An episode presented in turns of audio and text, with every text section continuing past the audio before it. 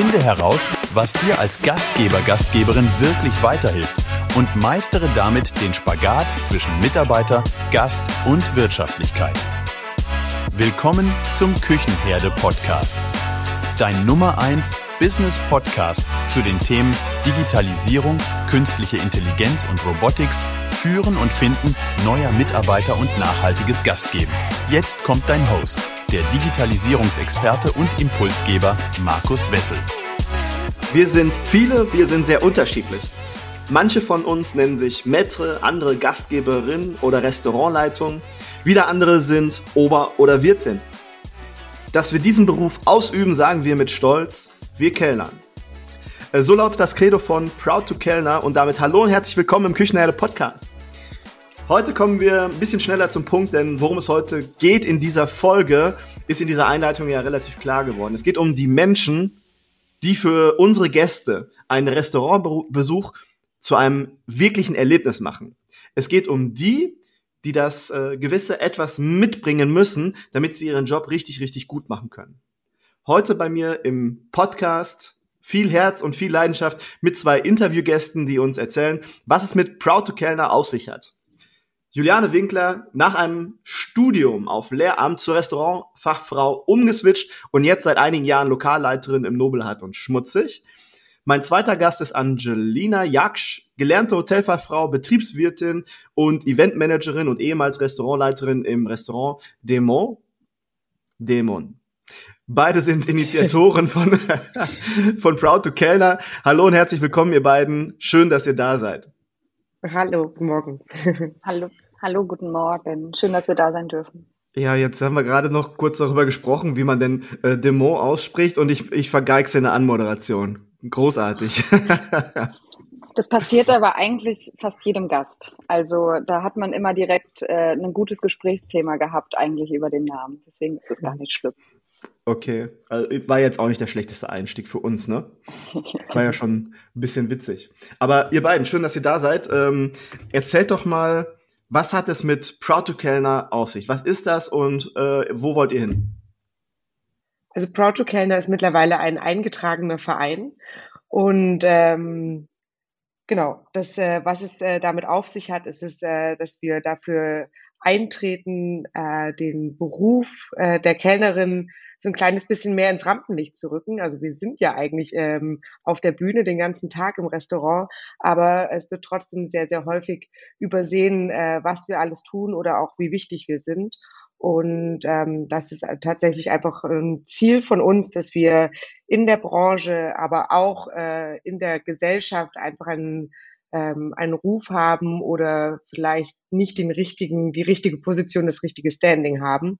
Und äh, genau, natürlich dann auch in dem Zuge ähm, gegen den äh, Fachkräftemangel äh, ja, anzutreten und zu versuchen, da einfach ein bisschen mehr Menschen wieder ähm, dazu zu bekommen, diesen Beruf zu lernen, auszuüben. Ähm, genau. Ich gehe selber sehr, sehr gerne essen und erlebe das dann auch immer im, im Restaurant, sehe dann auch relativ schnell, wen habe ich ähm, als Gastgeber da vor mir, Gastgeber, Gastgeberin und äh, ist da dieses Feeling, dieses Herz wirklich mit bei oder ist es das nicht? Holt er mich wirklich ab? Ist es ein Erlebnis für mich oder gehe ich nur gut essen in Anführungsstrichen? Und ich finde, den Job, den ihr ausübt, ähm, sollte wesentlich mehr gewertschätzt werden, weil das, was da geleistet wird, guck mal, ihr, ihr geht tagtäglich, geht ihr äh, vorne auf dieser Bühne, geht ihr mit so vielen unterschiedlichen Menschentypen um. Äh, ihr müsst auf die eingehen, ihr müsst innerhalb von Sekunden müsst ihr erkennen, was ist das für ein Menschentyp, wie kann ich mit dem umgehen, muss ich ein bisschen reservierter sein, kann ich auch mal ein Dönskes machen oder sowas. Also da ist so viel Flexibilität, Empathie, die Sachen, die man eigentlich irgendwie nicht lernen kann, die muss man mitbringen und ähm, Frage zu, zu Proud to Kellner habe ich verstanden, Verein und äh, den, den, Beru den, den Beruf, ähm, das Berufsbild selbst ins Rampenlicht drücken. Äh, wie wollt ihr das genau erreichen?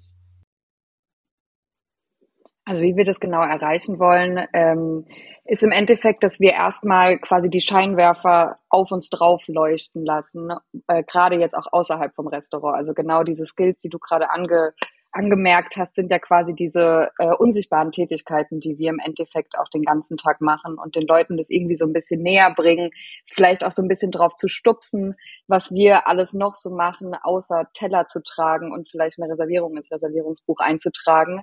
Ähm, und im Endeffekt machen wir ganz viele unterschiedliche Dinge, um das zu erreichen. Also eine, ein großer Bestandteil davon ist auf jeden Fall gerade im Hinblick auf den Nachwuchs, äh, Nachwuchsarbeit zu treiben. Also wir waren jetzt schon in der Berufsschule in Frankfurt, äh, wo die quasi Nachwuchskellner und Kellnerinnen äh, ausgebildet werden, haben dort den Austausch gesucht, was für uns einfach auch eine, eine gute Erfahrung war zu sehen, dass die Probleme, die Juliane und ich in der Ausbildung hatten, die äh, auch tatsächlich schon ein bisschen her ist, äh, heutzutage immer noch genau die gleichen Probleme sind.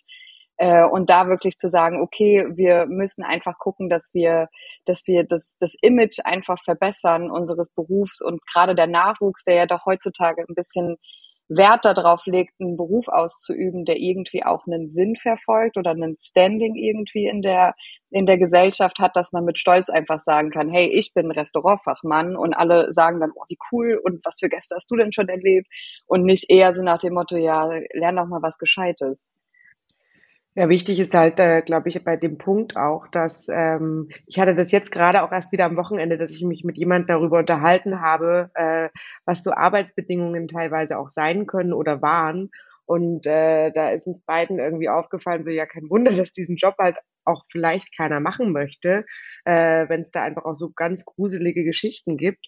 Und ich glaube, das ist äh, das nächste, woran äh, wir jetzt vielleicht nicht im Einzelnen unbedingt sehr, sehr viel ähm, machen können. Aber ich glaube, wenn wir äh, in unseren eigenen Betrieben schauen, dass es dort irgendwie anders zugeht und wenn wir auch schauen, dass wir genau dieses Wissen äh, darüber, wie es anders gehen kann, auch einfach teilen in einem Netzwerk, dann haben wir eine Chance, vielleicht hier ähm, ein Berufsfeld äh, oder ein Berufsumfeld zu schaffen, ähm, in dem die gruseligen Geschichten immer weniger werden und die schönen Geschichten ähm, immer mehr.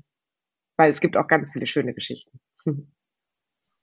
Und da vielleicht auch noch sogar ergänzend dazu ähm, wollen wir einfach ein Netzwerk für Kellner und Kellnerinnen schaffen, weil im Endeffekt müssen die Kellner und Kellnerinnen auch stolz sein auf das, was sie tun und äh, quasi dieselbe Message. Also wir sind in unserem Verein aktuell zehn, äh, zehn MitgliederInnen, die sich dafür einsetzen und äh, die KellnerInnenlandschaft in Deutschland ist groß und deswegen wollen wir da einfach ein riesiges Netzwerk schaffen, äh, dass die Leute sich austauschen können, dass genau über diese positiven Beispiele, wie Juliane gerade gesprochen hat, auch intern bei uns gesprochen wird, dass man darüber spricht, wie man zum Beispiel einen welches Reservierungssystem die einen nutzen, wo sie gute Erfahrungen gemacht haben. Also dass man einfach einen, einen Austausch irgendwie bietet, den die Köche einfach haben. Also die Köche haben irgend, haben ein Netzwerk, die tauschen sich alle untereinander aus und äh, das schließt sich nicht aus, dass wir das tun. Rezeptbücher tatsächlich auch, ja.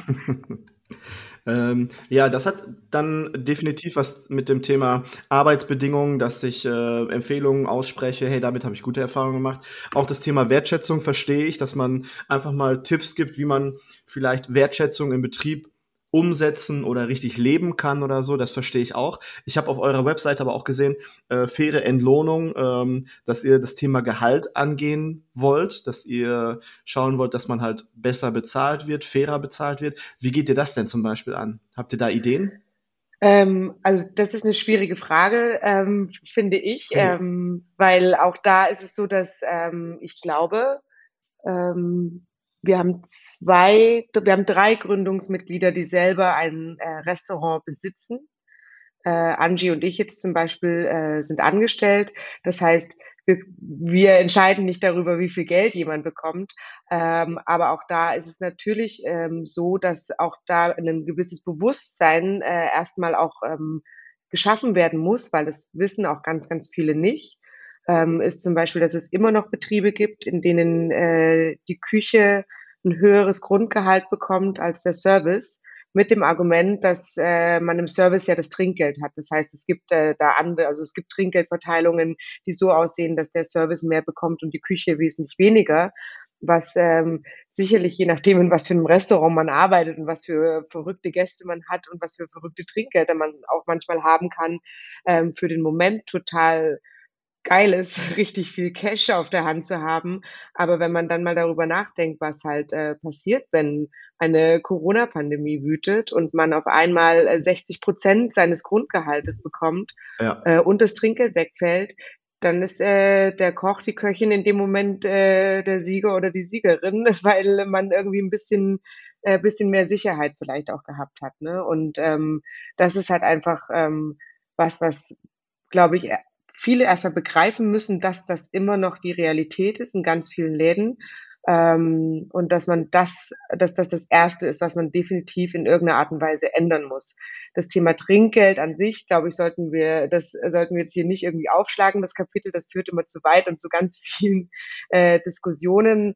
Ähm, aber das ist halt einfach ein Geld, mit dem man normalerweise nicht unbedingt rechnen sollte, weil man es halt nicht zu 100 Prozent immer hat. Wenn man im Urlaub oder krank ist oder sonst irgendwas ähm, oder keine Gäste hat, dann hat man auch kein Trinkgeld. Ja, ja. da gibt's auch noch ein richtig schönes Beispiel. Ähm, uns wurde, also wir haben einen Instagram-Kanal, äh, den wir vor ungefähr einem über einem Jahr aufgebaut haben und äh, selbst dort haben wir schon Nachrichten erhalten von äh, Leute, die gerade ganz am Anfang standen, entweder im Quereinstieg oder äh, durch die Ausbildung, die uns tatsächlich auch offen und ehrlich gefragt haben, hey, welches Gehalt kann ich dann aufrufen? Ich weiß nicht genau, wie, wie viel ich verdienen kann. Ich will mich auch nicht unter Wert verkaufen. Äh, und da halt wirklich in den offenen Austausch zu gehen, äh, auch quasi überregional, jetzt nicht nur, weil Juliane und ich, wir wohnen beide in Berlin, wir tauschen uns da dann doch eher auch noch ein bisschen mehr aus, aber einfach über die über die Grenze von Berlin hinaus auch einfach zu sehen, okay, wie sind Gehaltsstrukturen in Deutschland auch anders verteilt, da irgendwie einen, einen Blick irgendwie drauf zu kriegen und allein das, wie Juliane schon gesagt hat, das offen drüber sprechen, schafft halt einfach auch total viel mehr, ja, dass die, dass die Barrieren so ein bisschen aufgebrochen wird und Leute irgendwie Angst haben, oh Gott, will ich jetzt zu viel, obwohl zu viel da eigentlich ja meistens eher das Normale ist. Hm, okay. Also was das Thema Gehalt angeht, dann eher in die Richtung äh, Bewusstsein, ähm, bewusst machen über die Situation, dass Trinkgeld kein Bestandteil des Gehaltes ist und äh, Aufklärung und dass man halt einmal ja. auf Arbeitgeberseite darüber spricht, das anspricht, aber auch ganz offen auf äh, Arbeitnehmerseite, dass man da einfach im offenen Austausch ist, um dieses Thema Gehälter, faire Entlohnung anzugehen. Genau, auch einfach eine unsere Erfahrung. Also ich habe auch tatsächlich nach meiner Ausbildung ähm, ein reichliches Jahr für ein Restaurant gearbeitet. Da habe ich 850 Euro netto verdient. Und das war natürlich äh, keine faire Entlohnung, vor allen Dingen nicht bei einer 60, 70 Stunden Woche. Ähm, und ich denke halt auch, dass ähm, dass man im Allgemeinen, äh, glaube ich, ganz gut auf uns zukommen kann, um uns genau solche Fragen auch zu stellen. Wir sind sicherlich nicht äh, die absoluten Cracks, die auf alles immer eine Antwort wissen, aber nichtsdestotrotz ähm, ist halt gerade auch das Netzwerk dann schön, auf das man zugreifen kann, dass man vielleicht auch weiß, wo man fragen kann, dass man äh, Rat oder Hilfe bekommt oder halt auch einfach sagen kann, für 850 Euro wirst du bitte nicht arbeiten. lass das, lass das sein. ähm, aber ich finde, ähm, so insgesamt, was jetzt gerade passiert von der Preisstruktur in unserer Branche. Das ist grundsätzlich alles ganz gut, solange sich die Gäste das alles noch leisten können, solange dieser Kreislauf weiter funktioniert. Alles super. Ähm, ich finde, wir sollten da auch noch ein, zwei, drei Schritte mehr machen, ähm, wenn dieser Kreislauf weiterhin funktioniert. Aber dann finde ich, ähm, ich kann das nämlich so konkret sagen. Ich habe nie irgendwo als als Kellner Kellner gearbeitet. Ich habe mal gejobbt. Ja, vor meiner Kochausbildung habe ich oftmals irgendwo im Service gearbeitet, auf Events und so weiter, dann Schützenfeste. Ähm, aber ich habe grundsätzlich halt immer als Koch gearbeitet. Das heißt, dieses an der Front auf der Bühne am Gast zu arbeiten, äh, das kenne ich so aus der Pike nicht.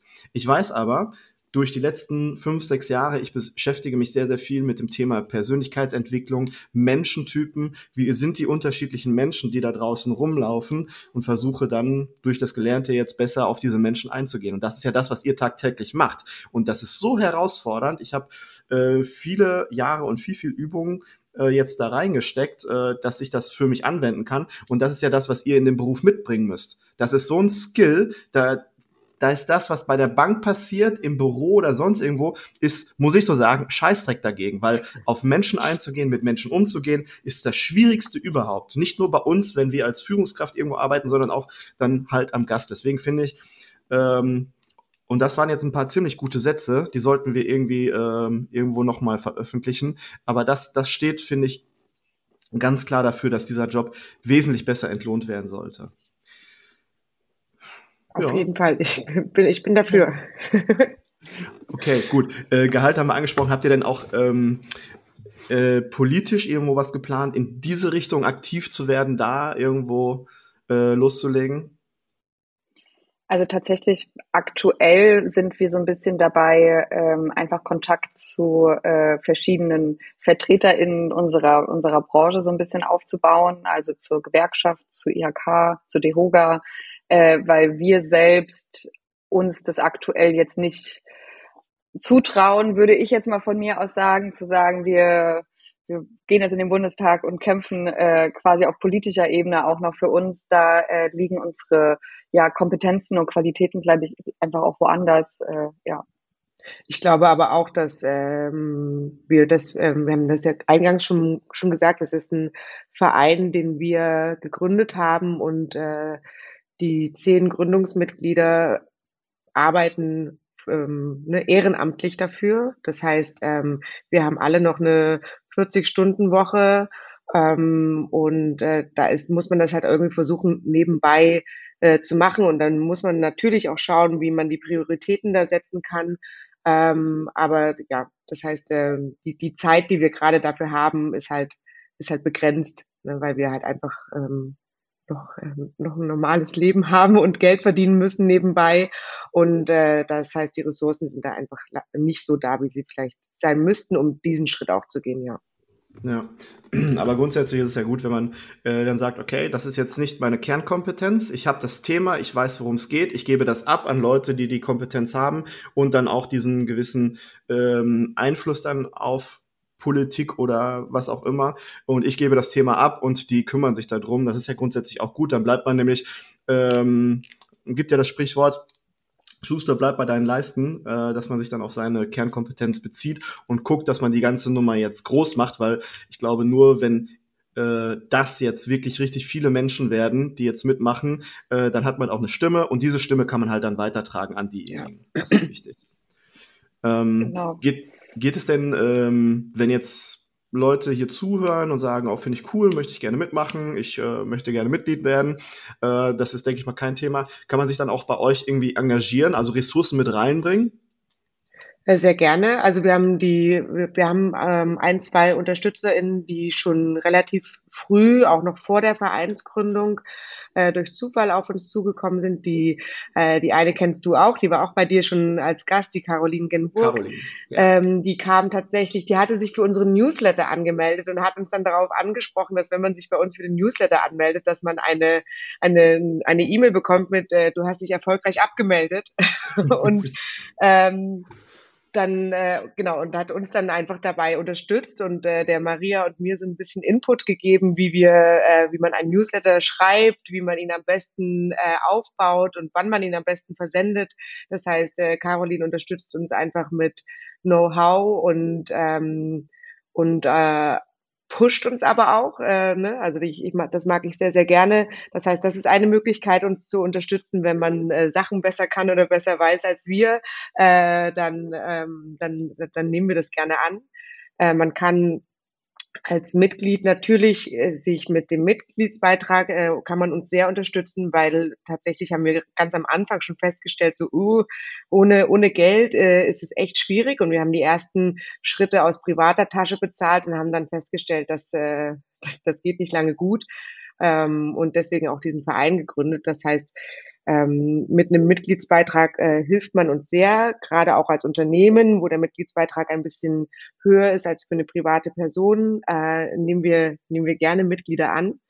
Und ähm, dann kann man aber auch aktives Mitglied werden. Das heißt, dann spart man sich seinen äh, Mitgliedsbeitrag und äh, kann uns mit mit so einem, einem Tag im Monat ähm, gerne ähm, unterstützen. Also die, mit der Arbeitszeit sozusagen auch das nehmen wir äh, sehr gerne an, äh, wenn ähm, genau, weil wie gesagt wir das nebenbei machen und unsere Arbeitszeit dementsprechend auch äh, begrenzt ist dafür. Das heißt, wenn man mehr Menschen hat, die dafür nebenbei eine kleine Arbeit leisten können, dann nehmen wir auch das gerne.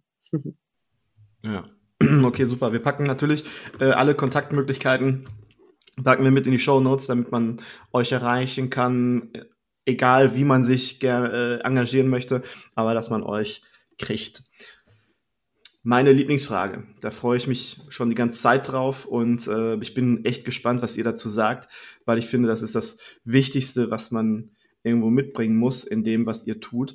Ähm, wie vermittelt man Einfühlungsvermögen, das Taktgefühl, äh, diese Empathie, den Humor, den man teilweise mitbringen muss? Wie erlernt man diese Skills, die oft ja wirklich von der Situation und vom Menschen abhängen? Wie lernt man das? Hm. Also ich glaube, zum einen ist es ähm, vielleicht wichtig zu verstehen, dass, ähm, dass es ein Beruf ist, den man schon mit 16 anfangen kann zu lernen, wenn man eigentlich äh, noch nicht mal wirklich irgendwie Alkohol trinken darf ähm, und noch nicht mal bis irgendwie Mitternacht arbeiten darf und solche Sachen.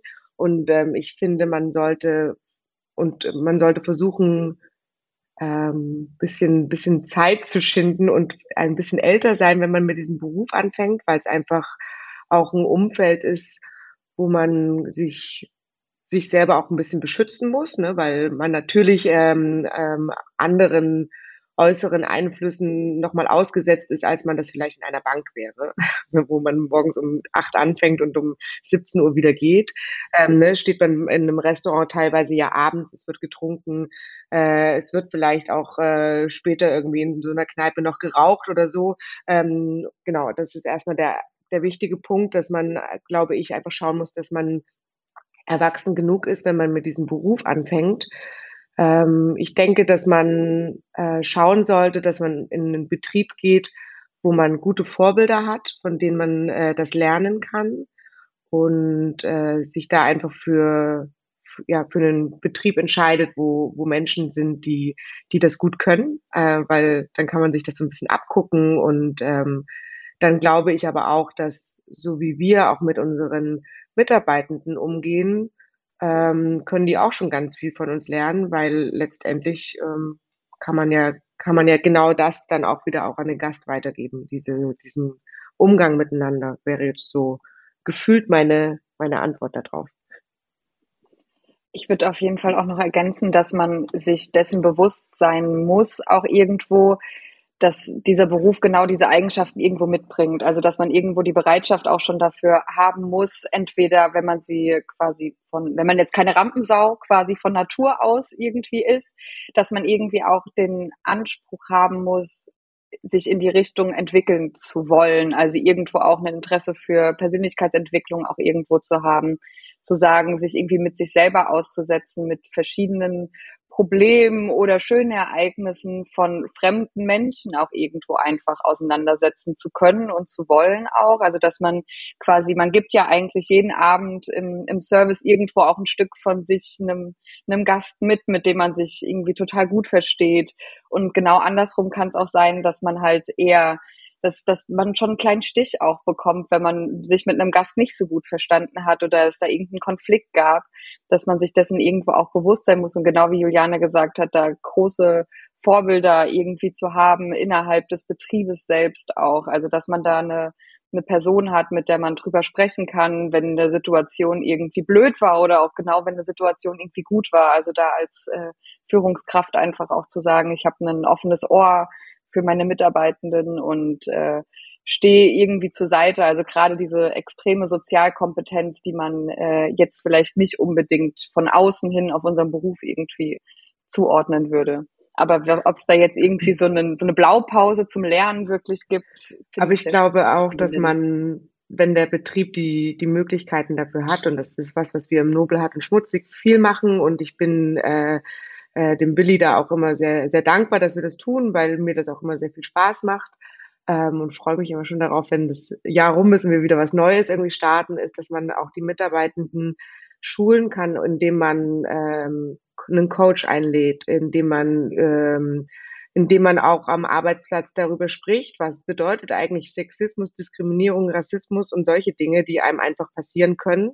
Und dass man ähm, natürlich mit äh, so einem Workshop zum Thema äh, Diskriminierung sicherlich nicht unbedingt die Sozialkompetenz äh, steigert, aber das Selbstbewusstsein steigern kann, indem äh, die Mitarbeitenden ähm, darüber dafür sensibilisiert werden. Nicht nur nicht nur derjenige, der vielleicht ähm, äh, das Opfer ist, sondern auch diejenigen, die vielleicht auch wenn es manchmal ungewollt ist, die Täter sind, darauf zu bringen, wie man miteinander umgehen kann. Und das äh, stärkt das Selbstbewusstsein. Und ich glaube, wenn man ein gewisses Selbstbewusstsein hat und ein sicheres Auftreten, dann fallen einem die anderen Dinge schon auch ein bisschen leichter. Ähm, aber ja, das denke ich, ist was, was man auf jeden Fall äh, tun, tun kann, um, äh, um ein sicheres Umfeld zu schaffen. Und wenn man sich wohlfühlt, äh, kommt man gerne zur Arbeit. Äh, wenn man dann auch noch fair bezahlt wird, kommt man noch viel lieber zur Arbeit. Und ich glaube, wenn, ähm, wenn diese Faktoren äh, stimmen, so dass man einfach gerne hingeht, dass man sich gut fühlt, dass man sich sicher fühlt, ähm, dann ähm, und dann noch ein tolles Vorbild hat, dann, äh, dann geht's eigentlich fast schon von alleine. Und man muss ein bisschen open-minded sein, vielleicht auch.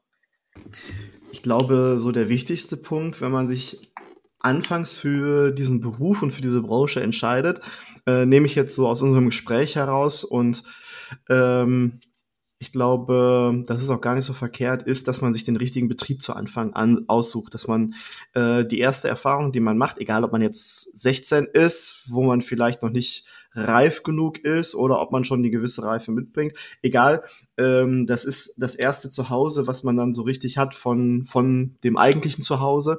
Und da muss man sich den Betrieb, richtigen Betrieb raussuchen, wo man und die richtigen ist, Leute wir können es uns gerade aussuchen, weil es gibt gerade mehr Betriebe ja. als, als Menschen. Aber wie erkenne ich die Betriebe?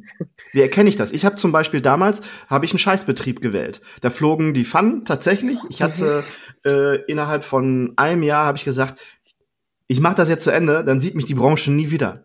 Und ähm, so war meine Einstellung. Und solche Betriebe müssen wir vorher erkennen, dass wir da die Füße in die Hand nehmen und abhauen. Ich sag ja, mal so, in der, uh, sag du, Angie. Nee, du. Wir haben lustigerweise. Ähm, das war witzig, das schneide ich nicht raus, das lasse ich genauso drin. Bei mir geht's ganz schnell. Wir haben lustigerweise am Anfang ähm, oder immer mal wieder über ein Proud to Kellner Siegel nachgedacht. Das wäre eigentlich ein, äh, ein richtig gutes Indiz für Leute. Hier, hier ist richtig cool. Ja, aber solange wie es dieses Siegel noch nicht gibt, ähm, ist es tatsächlich so, dass man, also gerade in so einer in so einer Stadt wie Berlin, wo es natürlich eine große, äh, einen großen Teppich an gastronomischen äh, Betrieben gibt, ähm, kann man denke ich, einfach ähm, auf dieses Netzwerk auch so ein kleines bisschen vertrauen. Das heißt, nicht nur der, der Chef oder die Chefin, wenn sich jemand bewirbt aus einem anderen Betrieb, fragt vielleicht im alten, alten Betrieb nach, äh, was ist denn das hier für ein Kollege, der sich hier beworben hat, kann ich den einstellen oder nicht, sondern auch wir können äh, fragen, hey, ähm, ich würde mich gerne im Nobelharten Schmutzig bewerben, ist das was? Also ne, man redet ja auch untereinander und man kann tatsächlich sich vorher sicherlich schlau machen und mal horchen, was sagen ehemalige Mitarbeitende aus einem Betrieb. Ähm, aber wichtig ist vor allem, dass wenn man es nicht vorher erkannt hat, weil das kann man halt vielleicht auch einfach nicht immer, ist, es gibt eine Probezeit. Und die Probezeit ist dafür da, um zu schauen, ähm, ob man sich das gefallen lassen möchte, dass einem Pfannen an den Kopf geworfen werden oder nicht. Ähm, und man kann einfach sagen, ich gehe wieder. Und äh, das ist einfach wichtig, dass man, dass man, dass man vielleicht ja auch manchmal, gerade wenn man super jung ist und das ist der erste Job, dann will man das vielleicht durchziehen, aber es ist total in Ordnung, es nicht um jeden Preis der Welt durchzuziehen. Ist ja, für den Lebenslauf halt nicht so schlimm. Das kann man erklären. Dann kann man einfach sagen, ich wurde mit einer Pfanne beworfen und ähm, dann ist das auch okay. Und dann kann man auch sagen, ich wurde ein Jahr lang in 50 Betrieben mit einer Pfanne beworfen, deswegen ist mein Lebenslauf so komisch. Aber, ne, also es muss, es, man, man muss es nicht machen. Ja, ja, wir haben ja Gott sei Dank heutzutage nicht mehr äh, dieses starre Problem zu sagen, okay, warum hast du jetzt innerhalb von einem Jahr dreimal den Betrieb gewechselt? Da halt einfach, was im Endeffekt auch für, für Betriebe, bei denen sich, äh, bei denen sich Mitarbeitende auch bewerben, irgendwo auch, also ich, ich habe das aus Betriebssicht auch immer eigentlich total spannend gefunden zu wissen, okay, warum genau bist du da jetzt gegangen, was genau war deine Herausforderung und da halt auch zu sehen, wie offen und ehrlich jemand halt mit einem auch dann kommuniziert oder halt dann auch schon sieht, okay, vielleicht gibt es da von der Person her auch einfach irgendwie schon eine Unsicherheit, wo man dann auch sagen kann, ey, habe ich selber auch erlebt, kann ich dich unterstützen, können wir uns drüber austauschen, wo wir auch wieder bei unserem Netzwerk wären, da äh, sich einfach untereinander auszutauschen und zu sagen, hey, guck mal, da war richtig cool, aber meine Zeit ist da halt irgendwie abgelaufen. Ich habe da alles gelernt, was ich lernen konnte, aber kann ich dir zu 100 Prozent empfehlen. Ja. Aber ich glaube auch, die, die, die Zeit spielt für uns, ähm, weil die Situation jetzt so ist, wie sie ist und nicht mehr so wie vor 20 Jahren. Vor 20 Jahren war ich froh, dass ich meine Ausbildungsstelle hatte, die ich gerade irgendwie so bekommen hatte. Das war ähm, eine Sache, da das ist heute natürlich anders. Wenn ich da keine Lust drauf habe, dann gehe ich halt eine Tür weiter und da hat man dann Lust auf mich und dementsprechend betteln die ganzen Betriebe sich natürlich jetzt auch und müssen sich mit den Themen, die den Auszubildenden heute wichtig ist, müssen sich natürlich auch damit beschäftigen und sich darauf einstellen. Deswegen denke ich, ist das nur eine Frage der Zeit, äh, bis sich das auch bei uns ähm, etabliert, aussiebt, wie man, wie man das auch immer nennen möchte. Ähm, Frage, Thema Roboter. Wie steht ihr zu so Service-Robotern oder grundsätzlich zu Robotern, die, die euren Job machen? Ich hatte ein sehr interessantes Gespräch darüber mit äh, Tim und mit Bini, glaube ich. Äh, weil Tim war in Bremen eingeladen, auf einer Veranstaltung zu sprechen und da ging es in der Podiumsdiskussion auch um das Thema Service-Roboter.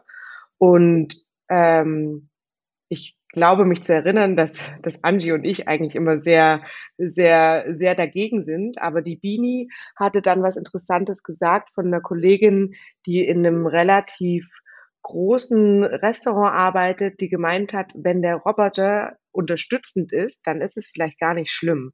Also dass zum Beispiel äh, die Kellnerin am Tisch steht und äh, den Gästen gerade was erzählt und der Roboter kommt aus der Küche gefahren und äh, bringt dieses Tablett oder den Teller oder was auch immer zu der Kellnerin am Tisch und sie kann es dann runternehmen und, äh, und einsetzen. Ich finde, in so einer Kombination, ähm, denke ich, wenn das unterstützend ist, ähm, ist es vielleicht gar nicht so schlecht. Also habe ich meine, habe ich meine Meinung ein kleines bisschen geändert und sehe da nicht mehr so komplett rot. Aber ich denke, und ich denke, dass es sicherlich auch ähm, gastronomische Einrichtungen gibt, wo man eh schon das Essen an dem Computer bestellt und sich dann einfach hinsetzt und äh, wo, wo dann auch einfach nur das Tablett gebracht wird mit, äh, mit den Pommes oder was weiß ich was drauf, da brauchst du sicherlich auch nicht unbedingt einen kompetenten Menschen, ähm, der, der den Service macht. Aber ich denke, dass wenn du ausgehst und essen gehst, ähm, also zumindest ist das bei mir so, dann geht's mir ja auch darum, dass ich gerne unterhalten werden möchte oder dass ich, ähm, dass ich irgendwie was sehen möchte oder ja und nicht nur einfach da sitze und dann kommt ein Roboter und äh, äh, bringt mir da irgendwie was hin. Kann Muss für den richtigen Betrieb sein. Ja, kann ich komplett mitgehen. Es ist äh, wenn es unterstützend ist oder wenn es auch in der Vorbereitung ist, also es gibt ja auch genug Vorbereitungsarbeiten, die vor dem Service stattfinden, wenn es da die Möglichkeit gibt zu sagen, man holt sich Unterstützung äh, durch einen Roboter, der einem vielleicht beim Besteckpolieren irgendwie besser unterstützen kann oder vielleicht sogar noch besser ist, als man cool. selber jetzt irgendwie. Das wäre richtig cool. ähm, da irgendwie einfach wirklich zu sagen, okay, wie, dass, dass die Kellner und Kellnerinnen sich einfach auf das Wesentliche konzentrieren können, gerade auf die äh, Interaktion mit den Gästen, da, äh, ja. Ja, da sind wir ja genau wieder da, wo wir vorhin waren. Die Kernkompetenz und das, äh, die wichtigsten Skills sind jetzt nicht irgendwie Teller oder Getränke bringen oder abräumen, sondern wirklich die Interaktion mit dem Gast, die Empathie einzuschätzen, wie mache ich für den Gast eine coole Zeit, nicht nur für den Gast, sondern dass wir alle eine coole Zeit haben. Das ist ja das, was ihr machen müsst oder was das Wichtigste ist. Und ich finde, wenn da unterstützend jemand unterwegs ist und dann so ein bisschen äh, Arbeit abnimmt, finde ich das großartig, weil wir sind eh nicht mehr genug, um alle Tätigkeiten auszuführen, die da irgendwie anfallen. Und was du gerade gesagt hast, Juliane, ich finde es immer noch einen ganz großen Unterschied, äh, ob ich jetzt gerade mittags essen gehe, wenn ich gerade arbeite und möchte nur schnell irgendwo einen Salat essen, dann ist das für mich Nahrungsaufnahme. Da brauche ich nicht so viel Erlebnis mit bei. Äh, da kann passieren, was will. Äh, da brauche ich auch nicht so viele Touchpoints mit, ähm, mit einem äh, Mitarbeiter. Aber abends, wenn es ein Erlebnis werden soll, wenn man sich ein Glas Wein dabei trinkt, äh, apropos Wein, da fällt mir doch noch was ein. Wir müssen gleich noch über die Burgunderfalle sprechen. Ähm, wenn ich ein Glas Wein trinken möchte, dann darf es natürlich, soll es zum Erlebnis werden. Also es sind, muss man auch unterschiedlich betrachten, finde ich. Ähm, ich habe auf eurer Webseite gesehen, es gibt äh, irgendeine Burgunderfalle. Ich weiß nicht mehr, es ist schon etwas länger her, wo ich es gelesen habe. Klärt mich doch mal auf, was ist eine Burgunderfalle? Also tatsächlich ähm, ähm, ist es so, dass man, wenn man an französische Weine äh, denkt und vor allen Dingen an das Burgund denkt, dann ist das Burgund eine Weinregion, in der es unfassbar viele kleine ähm, Grand Cru-Lagen, Unterregionen und sowas alles gibt. Also es ist ein riesengroßer ähm, Flickenteppich an so kleinen Weinregionen, ich glaube auch mein, äh, äh, mein Freund ist äh, Sommelier. Ich glaube, als er seinen IHK-geprüften Sommelier gemacht hat, äh, hat er sehr geschimpft, als er das Burgund gelernt hat. Und tatsächlich ist es ja in der französischen Sprache, dass du äh, Accent grave, Accent de gu äh, hast und dass diese kleinen Zeichen äh, direkt ein anderes Wort schon fast meinen. Und ähm, die Anna aus dem Toulouse-Lautrec, die den Text geschrieben hat, ähm, hat uns das so erklärt, dass es äh, ganz schnell passiert, dass man vor dem falschen Weingut steht, weil man äh, einfach irgendeinen kleinen Strich auf irgendeinem E verkehrt rumgesetzt hat. Und äh, das ist die Burgunderfalle. okay, jetzt bin ich, jetzt bin ich mit dem Boot. ähm, ich habe noch eine ganz äh, spannende Frage. Ähm, die ist mir tatsächlich nicht selber eingefallen, sondern die wurde mir zugespielt. Ähm, ich weiß nicht, ob ihr den äh, Olli kennt, den Olli Gastronomicus. Ich bin fürchterlich mit Namen und ich sage jetzt mal nein. Ähm, wenn ich ihn sehen würde, könnte ich, könnte ich das besser sagen. Okay, auf jeden Fall, ähm, äh, er ist auch ähm, Kellner, Service-Mitarbeiter und äh, setzt sich sehr für, für den Beruf an, ein und äh, setzt sich auch sehr für die Arbeitnehmer ein, äh, mit sehr viel Engagement und polarisiert in vielen. Doch, ich glaube, äh, wir beide haben schon über ihn gesprochen, oder, Markus? Haben wir beide nicht über ihn gesprochen? Olli Rieck. Ganz, nee, nicht heute, sondern im Vorgespräch? Weiß ich nicht. Irgendwas klingelt. Okay, auf jeden Fall äh, haben wir haben wir beide uns äh, wir, wir tauschen uns immer Sprachnachrichten aus und haben dann auch darüber gesprochen, dass wir uns demnächst treffen zum zum Interview. Und da hat er eine ganz spannende Frage gestellt und fand ich wirklich super, ähm, weil in der gerade in der Zeit, wo ähm, Corona im Vormarsch war, diese, diese fürchterlichen zwei Jahre, da gab es natürlich ganz, ganz viele Initiativen, die irgendwo aus dem Boden geschossen sind für unsere Branche, was natürlich auch super war. Aber von diesen Initiativen hört man teilweise, hört man nicht mehr viel. Und wie geht ihr das an, dass äh, Proud to Kellner auch noch in ein, zwei, fünf Jahren da ist und äh, nicht auch verschwindet wie viele andere Initiativen? Habt ihr da schon irgendwie einen langfristigen Plan oder Ideen, also, dass das ja, unsere, unsere Initiative ist zwar während Corona entstanden, aber sie ist äh, tatsächlich keine äh, Initiative, die wegen Corona unbedingt entstanden ist, sondern äh, den Personalmangel, den, der war schon vor der Pandemie äh, auf einem ganz schönen äh, guten Vormarsch und die Pandemie hat es sicherlich ähm, nochmal äh, schlimmer gemacht oder beschleunigt oder wie auch immer. Ähm, ähm, das heißt, ähm, das ist schon mal unser großer Vorteil, dass wir, dass wir nicht wegen Corona entstanden sind und deswegen ähm, da, damit uns gar nicht so sehr äh, in Verbindung bringen und einfach äh, machen, was wir machen. Ähm, genau. Und ich glaube auch, dass wir, dass wir, also mir geht es zumindest so, dass ich gemerkt habe, dass mit dem, mit Frau to Kellner auch ich ein Stückchen gewachsen bin, äh, weil ich auf einmal ganz viele Dinge machen musste und wollte auch, die ich vorher gar nicht gemacht habe, die ich mir vielleicht auch nie zugetraut hätte. Das heißt, ähm, und also und gerade auch für Angie und mich, die die beiden sind, die die das irgendwie ins Leben gerufen haben, ist es einfach eine riesengroße Herzensangelegenheit und wir haben da so viel reingesteckt, dass es echt wehtun würde, wenn wir das jetzt einfach ähm, aufhören würden. Das wäre echt schade um ganz viel, um ganz viel Mühe und äh, auch Geld oder ähm, auch das, was es einfach ist. So, ja.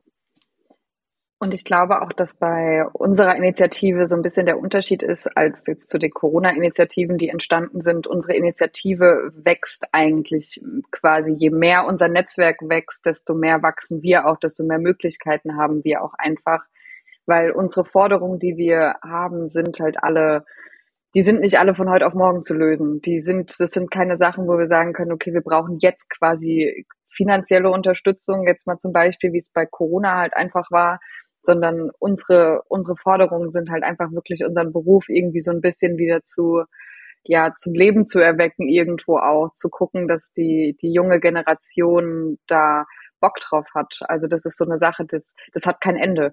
Das wir, ich glaube, wir können es einfach nur, nur noch besser machen mit je mehr Unterstützung, die wir einfach kriegen. Also das ist so, ich sehe uns quasi einfach die ganze Zeit nur, nur weiter wachsen und äh, mit die einfach so ein bisschen dranbleiben dass wir dann nicht abappen.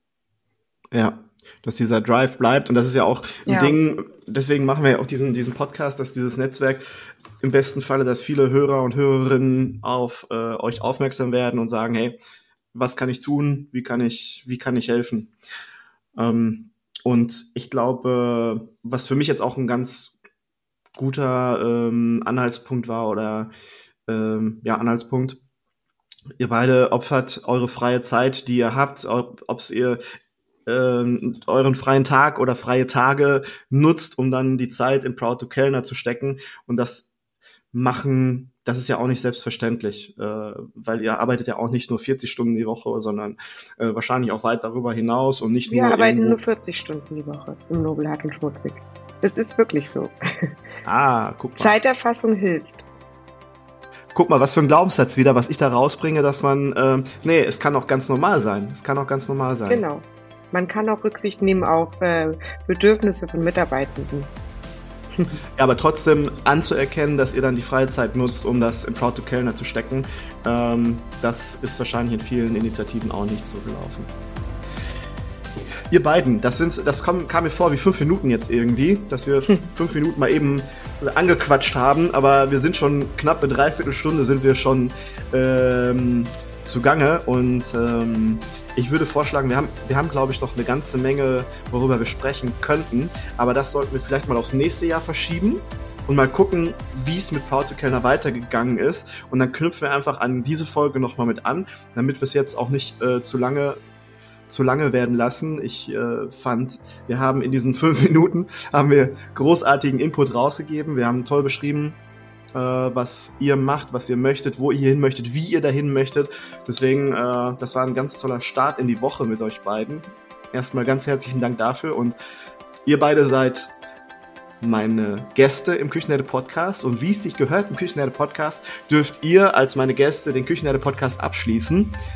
Ich verabschiede mich schon mal von allen da draußen. Danke, dass ihr dabei gewesen seid und ähm, ja, ich hoffe, ihr seid nächste Woche wieder mit dabei und die Bühne gehört euch. Vielen Dank, dass ihr da wart. Angie, ich finde, du darfst es für uns abschließen. Okay, äh, ja, vielen Dank fürs Zuhören. Ähm, uns äh, Proud to Kellner kann man unterstützen, indem man bei uns Mitglied wird. Ähm, das ist auch ganz einfach und zwar äh, geht man auf unsere Website proudtokellner.org äh, und findet dort den Punkt äh, Mitglied werden. Äh, als Mitglied bei uns profitiert man von unserem wundervollen Netzwerk, was wir haben, den Austausch und hilft uns dabei, den Kellnerinnenberuf wieder so attraktiv zu machen, wie er tatsächlich auch einfach ist. Vielen Dank. Danke.